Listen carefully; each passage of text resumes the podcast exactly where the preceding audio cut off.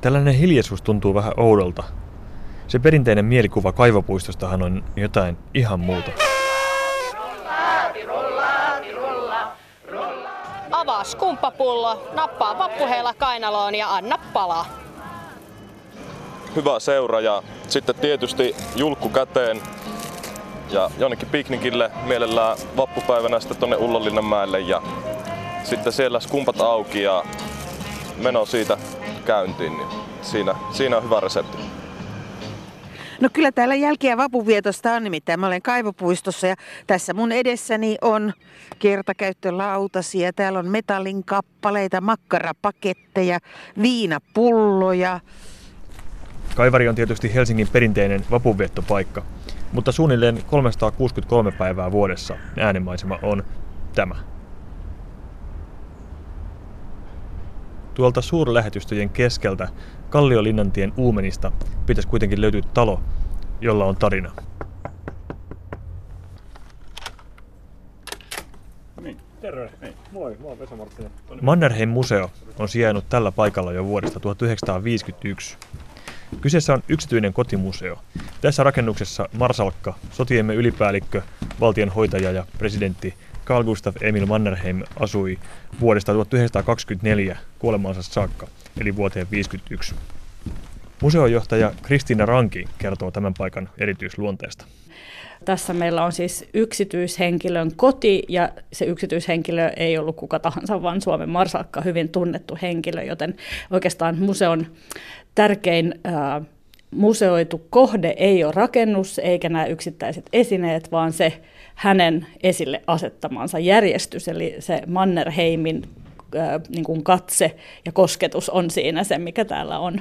On se, mikä ihmisiä kiinnostaa ja mikä on niin kuin museon logiikka. Ja me ollaan myöskin verrattuna moniin muihin Mannerheimin nimiin, nimeen perustettujen yhdistyksien ja, ja laitosten sijaan se, joka edustaa Mannerheimin kuolinpesää ja hänen testamenttiaan. Eli täällä on hänen maallinen jäämistönsä sitten, kun tyttäret eivät halunneet mitään täältä kodista pois.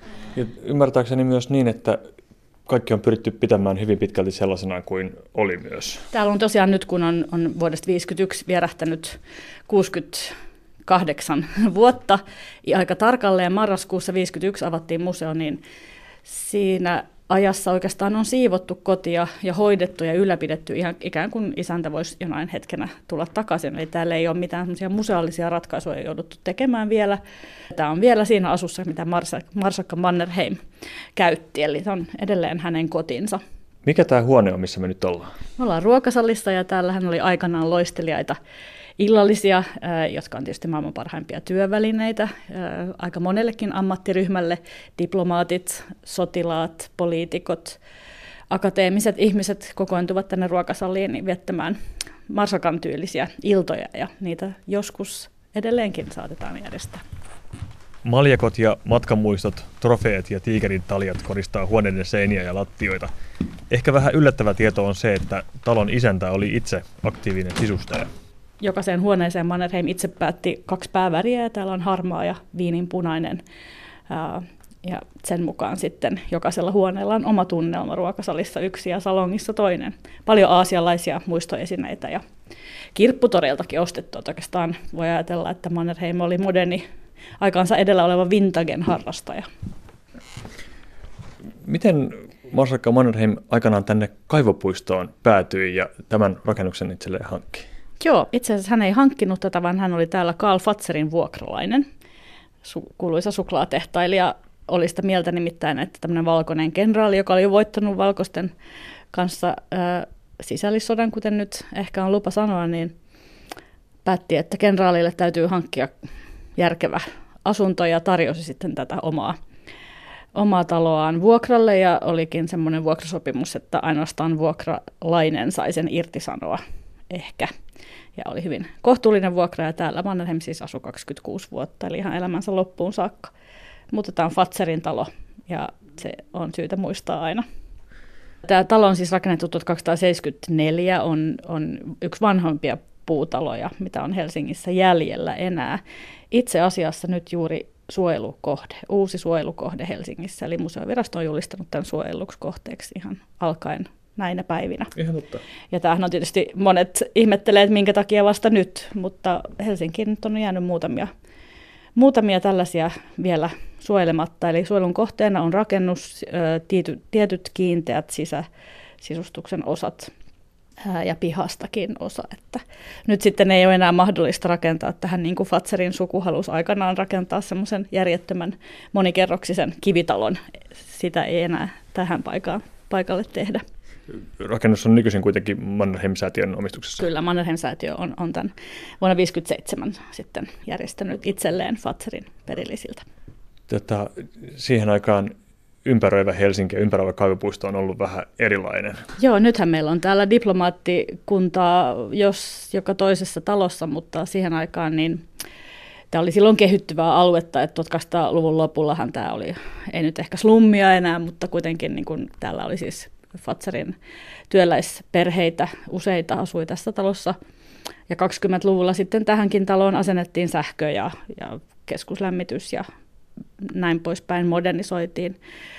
Täällähän on tietysti ollut kaunista ja edelleenkin on, on se itse puisto tuolla, joka oli, oli tärkeä niin kuin turistikohde ja meri. Mannerheimilla oli tässä ö, oma puutarha, joka ulottui ihan mereen saakka, eli hän meni aamuuinnille siitä. Eli tietysti on ollut hyvin erilaista täällä ja, ja sitten Helsinki on kasvanut suuntaan ja toiseenkin, niin edelleen tämä on aika vihreä kaupungin osa kuitenkin ja väljästi rakennettu näillä villoilla ja huviloilla. Se on jotenkin tänä päivänä aika hauska ajatus, että Mannerheim on tästä käynyt merenrannassa uimassa.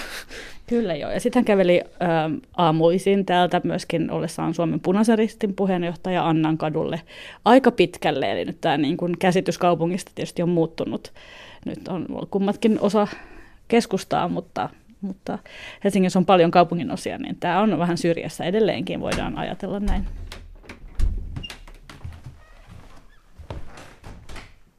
Käydään lopuksi vielä yläkerrassa, jossa päästään kiinni Mannerheim-myytin kovaan ytimeen. Niin kuin valtiomiesten ja merkkihenkilöiden kohdalla yleensä, Mannerheimiin liittyy tarina hänen hieman ylivertaisista kyvyistään ja piirteistään. Tämä näkyy tutkimalla hänen askeettista makuuhuonettaan sen spartaanisuus on silmiin pistävää. Täällä ei vieraita käynyt ja hän itse nukkui täällä viisi tuntia 15 asteessa, kuten huomataan, on kylmempi kuin muualla. Hyvin, hyvin niin kuin yksinkertaisissa oloissa. Tähän tietysti liittyy tämmöinen Mannerheim-myytti ylipäätänsä. On ihan luonnollista, että suurmiehet, heillä on tämmöinen kyky nukkua vähän ja, ja ovat, ovat sitten ja, vaatimattomia, vaikka muille tarjotaan juhlaillallisia, niin itselleen sitten kelpasi vaatimattomat olot. Se on tavallaan osa tätä myytin rakentamista, mitä täälläkin talossa on harjoitettu.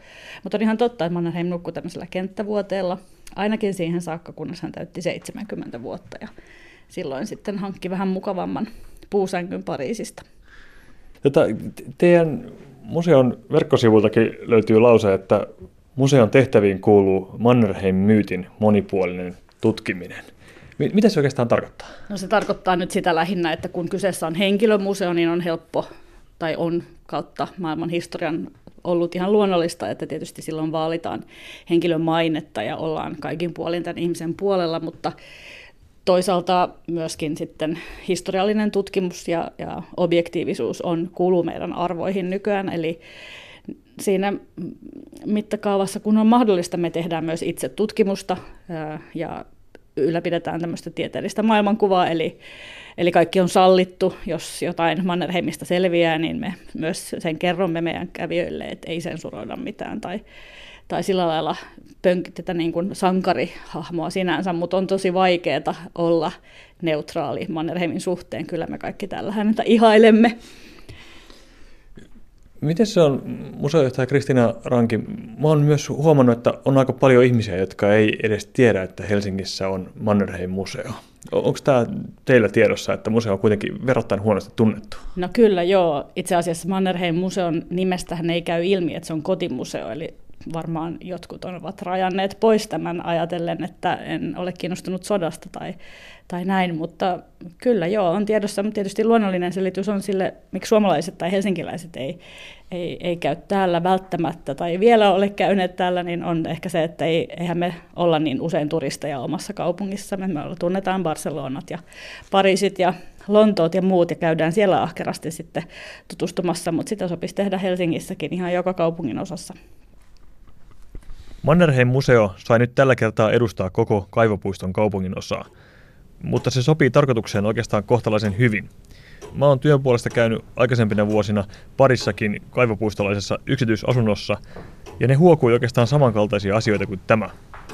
On hiljaista, rahaa ja menestystä ei piilotella, ja vaikka eletään tässä päivässä, kello tikittää jotenkin menneiden vuosikymmenten äänellä.